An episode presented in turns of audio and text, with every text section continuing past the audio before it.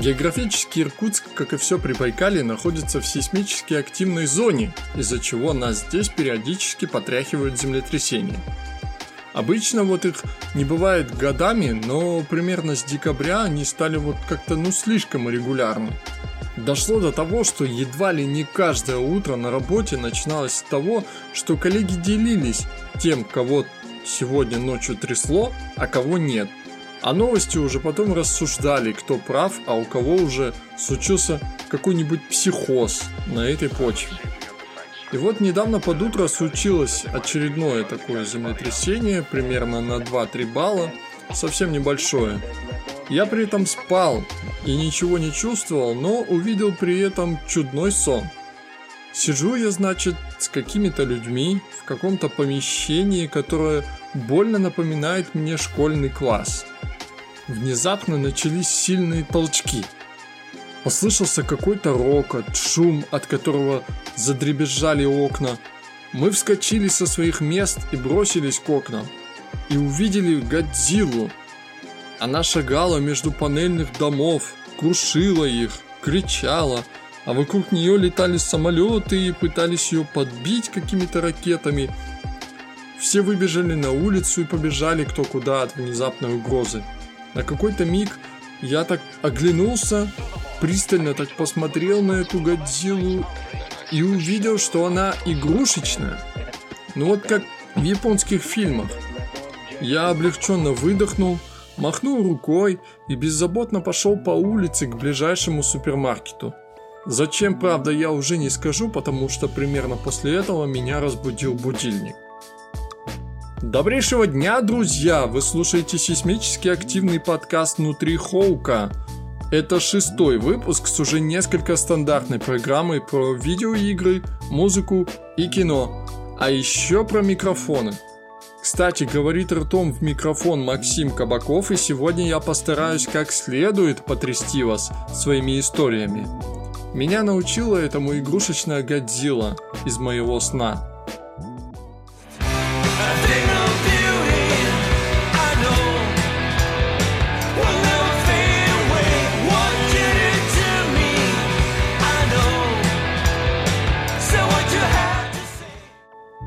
Вот я так не вдавался в подсчеты, но с предыдущего выпуска ведь прошло 300 часов, да? Значит, я могу свободно говорить о киберпанке. Впрочем, мне хочется не столько говорить, сколько кричать. Простите за минус уши. Я прошел его. Я провел в нем фантастические 100 с небольшим часов, посмотрел все имеющиеся концовки и, похоже, был самым главным любимчиком Фортуны, который ловко бросал дайсы на шанс появления багов, способных сломать мне игру. И я нисколько не лукавлю. Визуальных багов, да, было полно, но над ними всегда хотелось лишь смеяться, а не трясти клюкой и кричать на небо «Блядский киберпанк!» Ну или хотя бы кричать там в Твиттер, я не знаю, где сейчас принято кричать о том, чем ты недоволен. Бывало, игра вылетала, да. Но бесило это примерно эм, ноль раз. К счастью, новые консоли довольно быстро врубают как игру, так и сохранение. Сохранения, кстати, тоже ни разу не сломались и вообще вели себя примерно. Вдобавок я сам играю в режиме спаминга быстрыми сохранениями со времен первого Макс Пейна. Поэтому я ни разу не оказывался в ситуации, когда вдруг что-то сломалось или пошло не по плану, а последнее сохранение было 2 часа назад. Да и сама игра делает довольно удачные автосохранения, которые не раз выручали при прохождении того или иного задания. Например, в сюжетных заданиях вообще не так часто дают сохраняться вручную, зато автосохранение после каждого ключевого события. Э, очень приятно. Но знаете, даже если бы эта игра все время ломалась, я бы не изменил своего главного мнения. Киберпанк для меня по-настоящему великая игра, которую ругать или откладывать на потом из-за багов – это настоящее преступление, которое уверенно признает любой самый гуманный суд. И если в нем судья буду я. CD Projekt Red снова сделали то, что они умеют лучше всего – они блестяще изобразили очень яркую и необычную вселенную. Весь этот город, который можно описать классическим афоризмом из российского фильма. Город – страшная сила.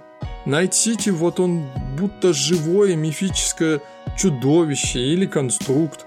Он перемалывает слабых, чтобы прокормить самого себя и сильных мира сего. И ты либо станешь отъявленной мразью, чтобы выжить, либо умрешь где-нибудь в канаве и окажешься на свалке. Слово «живое», конечно, звучит ультра-иронично в контексте того, что как открытый мир Найт-Сити совершенно деревянный, а его жители преимущественно такие же деревянные болванчики, которые могут только идти, стоять, сидеть, пригнув голову и кричать. Но, блять, этот картон стал потрясающими декорациями для охуительных историй. Особенно вкусный сок во второстепенных заданиях, качество которых невозможно переоценить. Вот, например, есть цепочка квестов с двойным дном, которые, как мне казалось, заканчиваются ну просто ничем. Такой открытой концовкой, за которую автора этих квестов можно уверенно нахуй послать. Но когда я узнал о деталях, которые по невнимательности я пропустил, у меня моментально, ну, шаблон порвался. Да так, что не зашьешь. Называется «Извините, пожалуйста, зря быканул». Другое достоинство по большей части второстепенных заданий, а не основных, это то, что в них раскрывается главное достоинство этой игры – персонажи. Вот они получились все настолько душевные, живые, запоминающиеся и глубокие, что проникаешься чуть ли не каждым встречным. Притом первое впечатление зачастую очень обманчивое. Но чем лучше развиваешь сюжетные линии и ближе узнаешь этих персонажей, тем сильнее к ним привязываешься. Они становятся родными, близкими, будто они и вправду живые люди – один путает личку с поиском в интернете и пишет тебе в смс-ках свои поисковые запросы, типа «Где купить суши в Найт-Сити?». На такое способен запросто твой батя или дед, который впервые взял в руки смартфон с возможностью подключения к интернету. Другой приглашает на ламповый семейный ужин, который заканчивается тем, что ты играешь с детьми в казаки-разбойники Cyberpunk Edition. Третья такая волевая и дерзкая, что при первой встрече едва ли не посылает тебя по известному адресу. Или посылает. Но это знакомство оборачивается самым душевным, самым приятным романом в видеоиграх в комплекте с умопомрачительной сексуальной сценой в танке. Вот будь в киберпанке шире выбор романтических интересов, все равно бы я выбрал ее. Некоторые персонажи сначала кажутся проходными, неважными, ну вот так, фигуркой для раскрытия персонажа поглавнее. Это отношение постепенно меняется, становится понятна их важность и ценность, из-за чего в некоторые моменты ты испытываешь неприятный холодок по спине. Вот так выписать персонажей, взаимоотношения с ними, которые ты строишь шаг за шагом, как в жизни – диалоги, всякие мелочи. Это редкий, но по-настоящему великий талант. Но среди всех, несомненно, важно выделить самого главного. Харизматичный, циничный, безумный мудак Джонни Сильверхенд. Один из лучших персонажей в видеоиграх, и это абсолютный факт. В большинстве сцен с его участием я всегда старался по возможности, если не дерзить ему, то говорить вопреки – в каком-то смысле я отыгрывал свою роль, ведь тебя предупреждают еще в самом начале, что твой спутник может влиять на тебя. Да так, что ты не сможешь потом отличить свои решения от его. Но в какой-то момент Джонни начинает вызывать непреодолимую симпатию. Еще совсем недавно он был эгоистичным ублюдком, и на твоих глазах от принятых решений, сказанных реплик – смешение сознаний, там, я не знаю. Он становится для главного героя настоящим другом, которого никогда не было ни у него, ни у тебя. Он первым выскажется о принятых решениях или подскажет советам, становится буквально внутренним голосом разума и воплощением инстинкта самосохранения. CD Projekt Red на самом деле очень круто встроили его в игру. Джонни не стесняется появляться даже в третьестепенных квестах, заказах фиксеров, например, чтобы прокомментировать текущую ситуацию. В какой-то момент ты начинаешь буквально ждать его появления. Вот представьте себе вот сцену из «Сияния» Кубрика, вот да? Вот только немного наоборот. После того, как проходишь с ним вот так вот всю игру, в конце авторы ставят перед тобой настолько ультрасложный выбор с чередой трогательных, эмоциональных, сильных сцен, что у тебя сердце встает. За 100 часов я почувствовал вот абсолютное единение как с главным героем, так и с его спутниками, что дало мне прочувствовать все спектры эмоций. Например, в одной концовке Ви начинает все ломать в приступе ярости. Come on, это не спойлер. И вот знаете, я ощущал эту ярость всем своим существом. Мне было по-настоящему неприятно, что он проходит через такое. Даже жаль его. И когда включается концовка, когда отъезжает камера и показывает Ви от третьего лица, вот я почувствовал какую-то вот отрешенность, растерянность, отсутствие всякой надежды. Я прошел эту концовку самой первой, и, о господи, как же сильно она задела меня. Я прокручивал сцены из нее в голове раз за разом. Она реально вызвала приступ, если не депрессии, то меланхолии с внутренним состоянием школьника из прекрасного мема «Я теперь всегда такой Дианочка». Концовки, которые я посмотрел на следующий день, произвели больше приятных впечатлений, но в то же время немного грустных. Потому что было очень жаль расставаться с этими персонажами. В этих концовках была и определенная надежда на хоть сколько-нибудь светлое будущее, и намек на возможное продолжение или хотя бы DLC.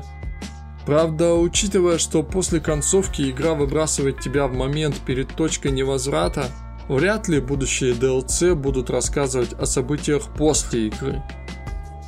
Еще хочу выделить важную вещь. Все эти невероятные эмоции от персонажей не были бы такими яркими и сильными для меня, если бы не русская озвучка. Вот к текстовой локализации, вот там вообще, там полно вопросов на самом деле, но вот озвучка это вот ну что-то невероятное. Особенно дуэт Егора Васильева, который озвучил Ви, и Ильи Бледного, озвучившего Джонни Сильверхенда. В какой-то момент мне стало совершенно все равно, чье лицо носит Джонни.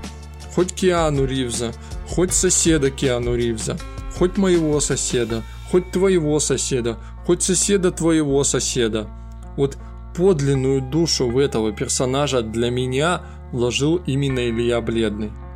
Он, в общем-то, никогда не был моим любимым актером дубляжа. Но работа над Джонни раскрыла для меня его с какой-то совершенно новой стороны. Как по-настоящему сильного, опытного актера, который вот отдал ну всего себя, чтобы воплотить такого яркого, сложного и необыкновенного персонажа. Даже легендарный Михаил Жибровский, тот самый ведьмак из сратого польского сериала – который озвучил Джонни в Польше, отметил выдающуюся работу российского артиста. По словам Егора Васильева из одного интервью, польский актер даже написал большое, трогательное письмо своим российским коллегам. Вот я никогда еще не получал такого удовольствия от русской озвучки. А когда ее критикуют за якобы излишний мат – я вообще не понимаю, когда все успели стать такими снобами и неженками, которым мат как говно в уши. При том, что некоторые критики не стесняются выражаться в повседневной жизни, в интернете, например, но недовольно топают ножками от наличия матов в игре и бегут включать оригинальную озвучку. Дескать, все выражаются на уровне дворовых пацанов с района, и якобы это портит им какую-то там атмосферу. Из этого хочется выделить несколько поинтов. Во-первых, грубо говоря, Киберпанк это и есть игра про пацанов и девочек с района. Алло, В случае игры за кочевника или дитя улиц, вот это вот прям буквально. Да и герой корпорат вообще-то тоже рос не во дворце с аквадискотеками и складом грязи. Он натурально уличный пацан, который выбился в корпораты. Во-вторых, в игре есть дохуя персонажей, которые не матерятся от слова совсем. Так что интернет-воины иногда перегибают палку в своей критике. Впрочем, ничего нового. И в-третьих, игроки слишком часто стали притягивать за уши некую атмосферу, которую им портит любая сраная мелочь, которую высрут тараканы в их голове. Игра плохо выглядит на ультра настройках на моем ультракомпьютере за ультра дохуиллиард денег. Ой, это портит мне атмосферу, я не могу в это играть. А, -а, -а У меня все. Больше души в эту игру доставляют режиссура катсцен и звукорежиссура всей игры в принципе. Вид от первого лица дает какой-то ну невероятный уровень погружения – я ни на секунду не захотел, чтобы Киберпанк был игрой от третьего лица. Даже если вид от первого лица был выбран поляками ради сокращения расходов на кат-сцены, это решение с полностью лихвой оправдало себя. Саундтрек просто потрясающий. Какие-то композиции невозможно перестать слушать, даже если ты выключаешь их, они продолжают играть в твоей голове а блестящая звукорежиссура заставляет прокручивать некоторые любимые сцены. Киберпанк по-настоящему великая игра. Да, за багами, подорванными ожиданиями и пердаками. Неисполненными обещаниями это может быть трудно разглядеть. И невозможно, если вообще не играть в игру и судить только потому, что пишут в комментариях на твоем любимом игровом сайте, на ютубе, в твиттере или в срачах чатах телеграма. Это одно из самых запоминающихся игровых событий, одна из самых лучших историй с душевными и живыми персонажами, каждый из которых яркая, сильная и неординарная личность. Киберпанк 2077 лучшая игра 2020 года, это я уже уверенно могу сказать. Даже The Last of Us 2 недолго удерживал это звание после Ghost of Tsushima и Final Fantasy VII Remake. И вот Киберпанк, весь такой хромой, поломанный, но такой очаровательный, выбирается из болота, в котором его утопили недовольные игроки и токсичные говноеды, на самый высокий пьедестал с возгласом «Эй, там, подвиньтесь!» заставляя другие игры уступить самое лучшее место. Абсолютно заслуженно.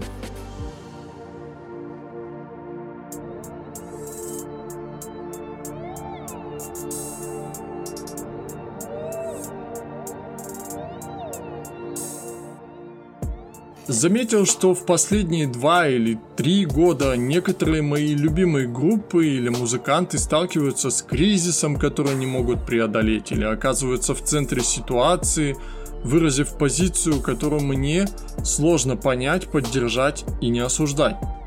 Вот, например, Children of Bodom, фронтмену которого я посвящал трек в прошлом выпуске. В 2019 году мне посчастливилось побывать на их концерте в Новосибирске, об этом я в прошлом выпуске уже говорил. Это событие можно приравнять, ну, к мечте, которая наконец-то сбылась.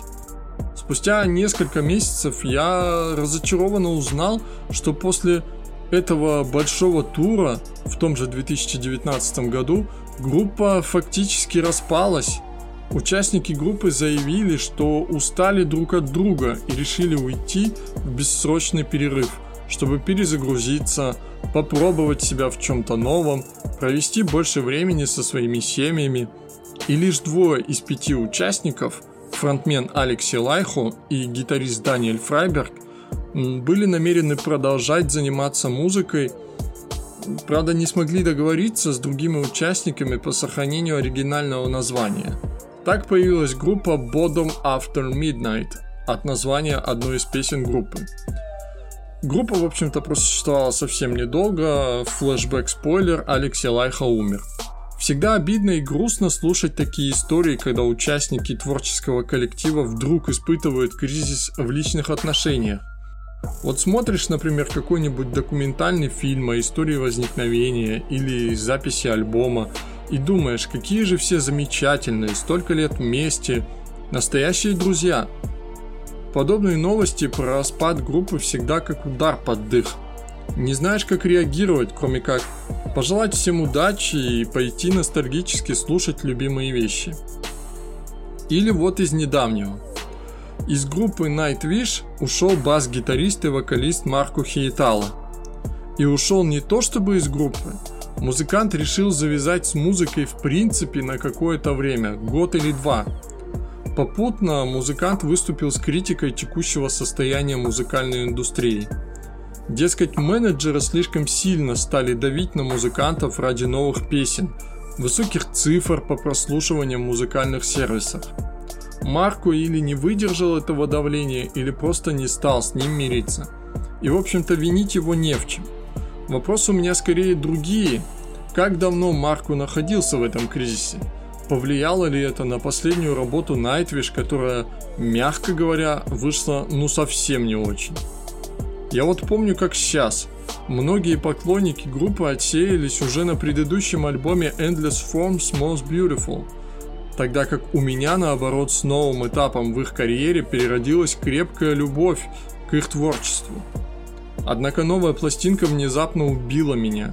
Я выгорел уже на первом сингле, который не вызвал у меня ну вот никаких эмоций. Собственно, как и полный альбом. Было такое, что вот, что-то интересное в песне началось, пошел кайф. Но вдруг он переходит в ультраскуку и убивает едва родившиеся приятные впечатления на корню.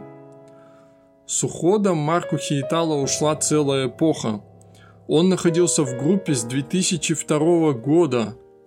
И если до 2002 года Nightwish был очень хорошей группой, то с приходом Марку и появлением постоянного мужского вокалиста коллектив натурально расцвел и стал выдающимся. Ему, конечно же, хочется пожелать только удачи, счастья и спокойствия. Человек настолько устал от всего, что попросил прессу оставить его в покое на весь 2021 год – очень жаль. И вместе с этим интересно, каким путем дальше пойдет группа Nightwish.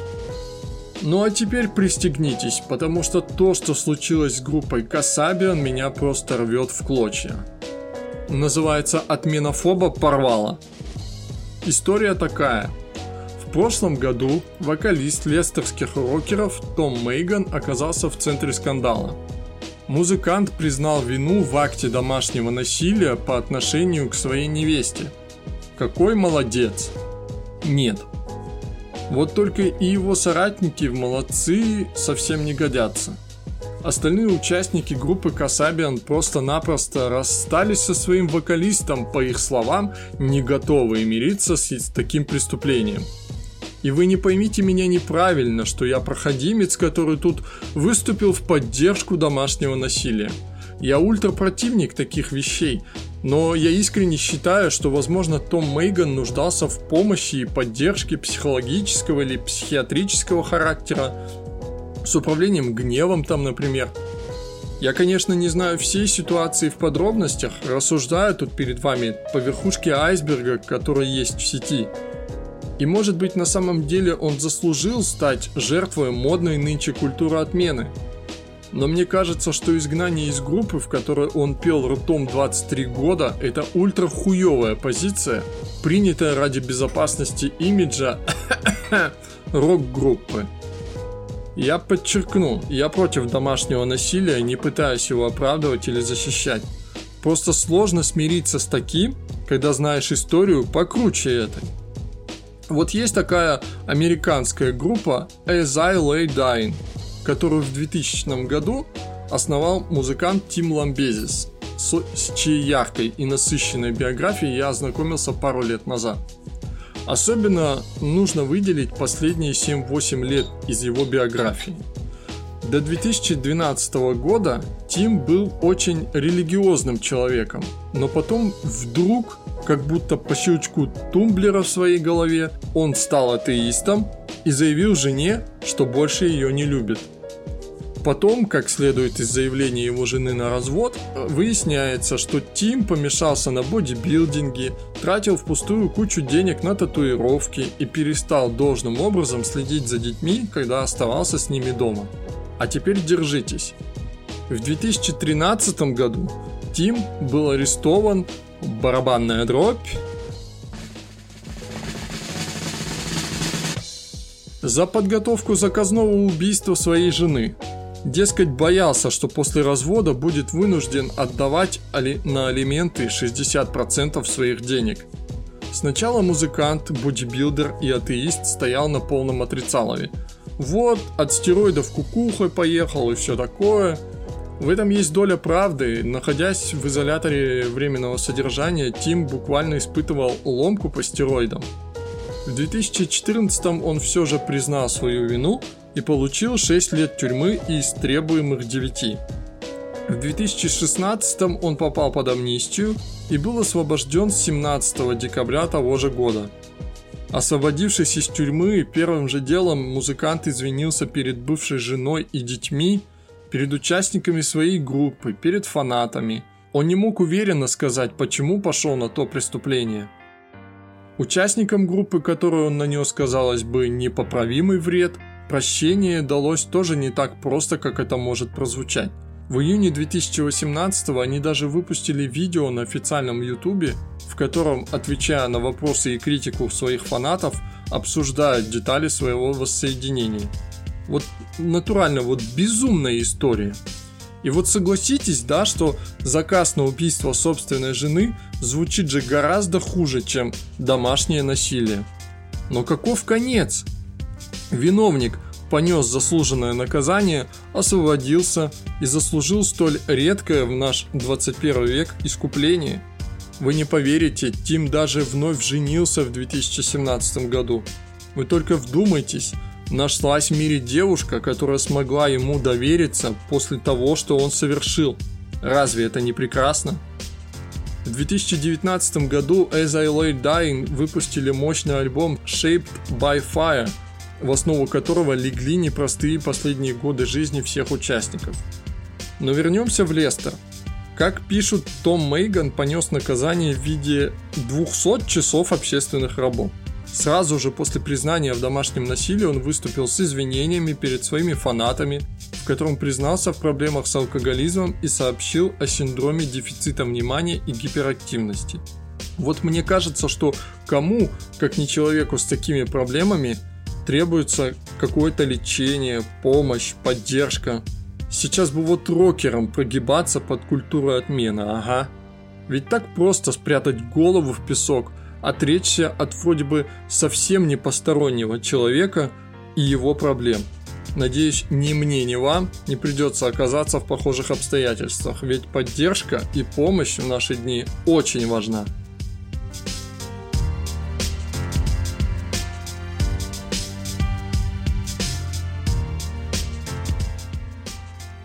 Вот еще не было ни разу, чтобы я купил микрофон без какой-нибудь охуительной истории, большой или маленькой. Начиная от микрофона игровой гарнитуры, заканчивая тем, в который говорю Том прямо сейчас. Все потому, что я человек простой и неискушенный. Вижу что-то, что по словам всяких ютуберов достойно заменяет сверхдорогие устройства, покупаю – и последняя такая покупка сыграла со мной несмешную шутку. Одним утром я чилил на ютубе с кружкой утреннего кофе, и мне в предложку прилетело видео о достойной замене распиаренного Yeti. Сначала автор заявил, что Yeti переоцененный, модный, дорогостоящий бренд, который якобы не оправдывает собственной стоимости, а куча режимов в этих микрофонах ну вот совершенно не нужны, если ты делаешь стримы, видео на ютубе или подкасты. Достойной заменой гиганту микрофонного рынка был объявлен микрофон фирмы FUFL, Fifine K678. Чуть ли не фуфлон, прости господи. Иронично, кстати, копирующий фаллическую внешность Yeti. В общем-то, я знаком с Fifine не понаслышке. Два года сижу с их микрофоном, который мне тоже продали ютуберы. Вот только в прошлый раз покупка полностью оправдала себя. После пердящего микрофона игровой гарнитуры с 28 миллионами фильтров и свистоперделок для улучшения моего голоса, микрофон Fifine K669 стал настоящим световым прыжком.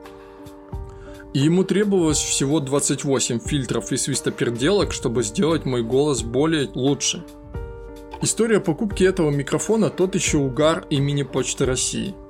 Я заказал K669 на AliExpress у официального продавца. С нетерпением выждал привычный месяц доставки в свой город. Вот только когда я открыл заветную коробочку, меня едва инфаркт не хватил. Сама она вроде бы была в неплохой форме, чего не скажешь о самом микрофоне. В нем была мощная такая вмятина, будто кто-то охуенно мощно пнул по нему. К счастью, он хотя бы справлялся со своими обязанностями. Я написал продавцу и скинул фото, мол, я не хочу делать возврат, микро в общем-то работает, но может вы мне вернете какую-то часть средств? Продавец выразила сожаление по поводу случившегося и вместо части денег отправила мне новый микрофон. В этот раз он доехал, кстати, в целости и сохранности. Я до сих пор поражаюсь такому отношению со стороны продавца. Этот микрофон служил мне верой и правдой, в общем-то, до недавних пор у меня и претензий-то к нему не было. Но последний год меня стало несколько раздражать его способность улавливать все посторонние звуки лучше, чем мой голос. Ну, например, лето, у меня открыто окно, а на улице веселятся ребятишки, и крики этих ребятишек были слышны на стриме громче меня, несмотря на пятый этаж и шумоподавление микрофона. Когда я начал записывать подкаст, уровень разочарования несколько вырос, потому что очень много времени приходится тратить на то, чтобы убрать все лишние звуки. Пару месяцев назад я начал присматриваться к новым микрофонам, не к достойным заменителям, а солидным представителям записывающих устройств Yeti, там, Samsung, AKG в ценовом диапазоне от 10 до 15 тысяч – я провел тщательное расследование, в основном опять же по видео на ютубе, и остановил свой выбор на AKG Lira. Опять же, насколько можно судить по видео с ютуба, этот микро давал весьма качественный звук и был на приятную цифру дешевле Blue Yeti. Я был настроен со временем накопить на него – но в то злополучное утро 8 января я, что называется, психанул и поддался какому-то внезапному импульсу жареного петуха, клюнувшего меня прямо в задницу. Я как раз в тот день собирался гулять и немного пошопиться, и навязчивая мысль о микрофоне не давала мне покоя. Если что-то сильно хочешь, то покупай, подумал я, в каком-то тумане заходя в ДНС. Так я купил себе еще один Фифайн, прости господи. Дома я провел с ним несколько тестов и к своему разочарованию обнаружил, что, будучи дороже моего предыдущего Fifine в два раза, он выдает ровно то же качество звучания. Равноценной разницы я в звуке не заметил. Ему все так же требовались свистоперделки, чтобы мой голос звучал лучше. Так микрофон отправился на Авито. Я прикрутил нормальное такое описание объявления, ярко расписал все его преимущества – Впрочем, с продажами на Авито мне редко везет. За месяц э, был только один желающий, который все время просил меня снизить ему цену. После этого я основательно так задумался о некоторых вещах. Например, насколько можно верить техническим обзорам с YouTube, особенно таких устройств, как микрофоны. Лукавят ли авторы, когда демонстрируют звук якобы без фильтров? Ведь сравнивая его со своим звуком, я слышу очевидную разницу. Как сильно это зависит конкретно от голоса или от помещения, в котором ты записываешь. Понятное дело, что это тоже немаловажные факторы, но ведь хорошее устройство должно хоть как-то компенсировать проблемы с ними. Как устроена однонаправленность, в моем представлении эта штука в микрофонах должна работать так, чтобы слышать только то, что ты говоришь в него, а не то, что происходит там у тебя в штанах, в 50 метрах от тебя, на кухне или вовсе где-нибудь на улице в соседнем квартале. Теперь мне хочется из какого-то принципа попробовать нормальное фирменное устройство, а не дешевый ироничный заменитель от китайского производителя. чтобы докопаться до истины, которая где-то рядом, но все время ускользает от меня по моей же вине. Вот только склонностью коллекционировать микрофоны, мягко говоря, сомнительного качества я поиздержался и придется оставить это расследование до лучших времен или до следующего срыва.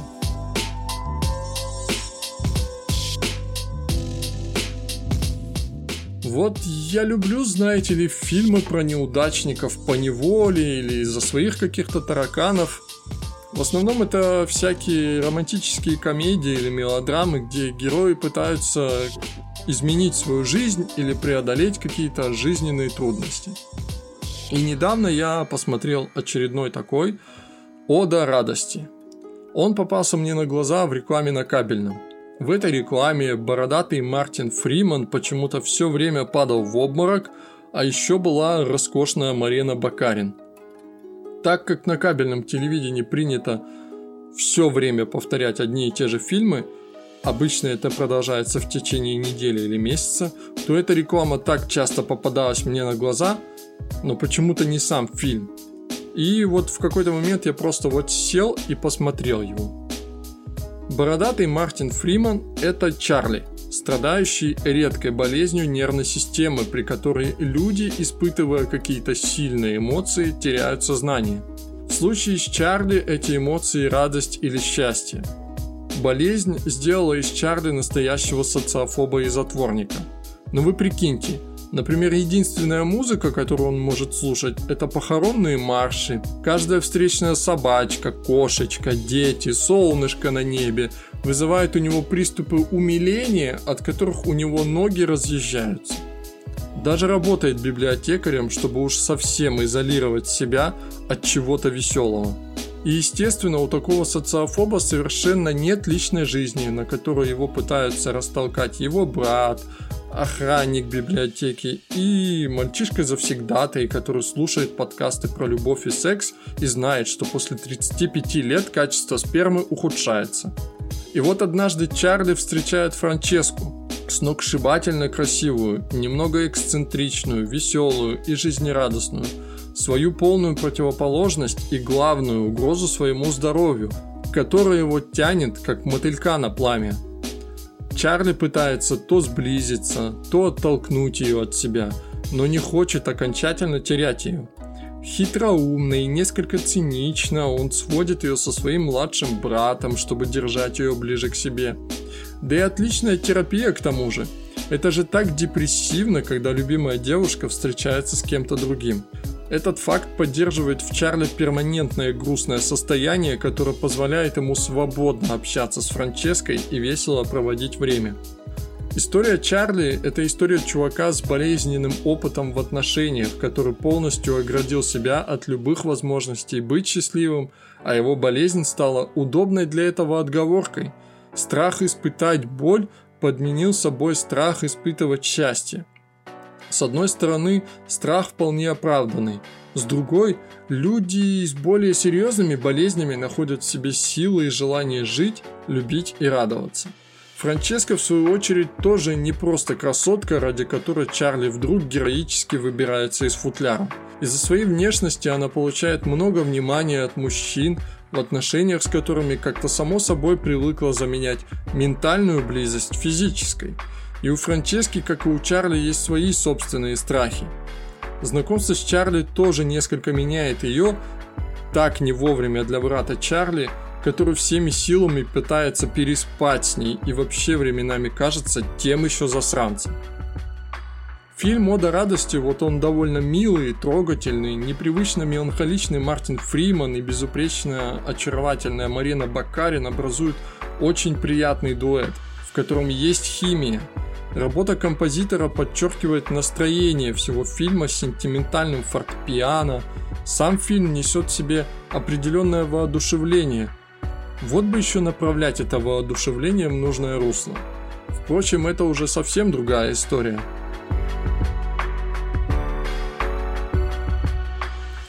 В этот микрофон, можно сказать, топ за свои деньги нет – Сегодня говорил ртом бессменный хоук этого подкаста Максим Кабаков. Спасибо, что слушаете подкаст «Внутри Хоука». Я расту, растет хронометраж. Невероятно!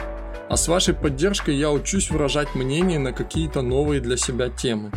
Хочу поблагодарить и поприветствовать в зале славы этого подкаста двух человек, Кирилла Фрой и Игоря Карпинского, за информационную и финансовую поддержку меня в мой день рождения, который был 2 февраля. Парни, спасибо вам большое.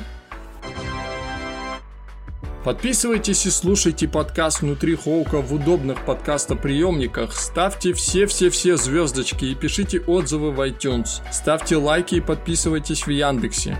Распространяйте этот подкаст любыми доступными средствами. Официально разрешаю использовать мат, если решите распространить его через свои социальные сети.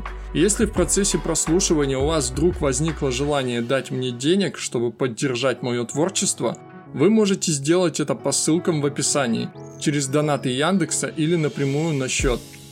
Читайте Телеграм, подписывайтесь и смотрите стримы на Твиче. Я дельтую отсюда, а вас ждет новый трек в рубрике «Микстейп». All the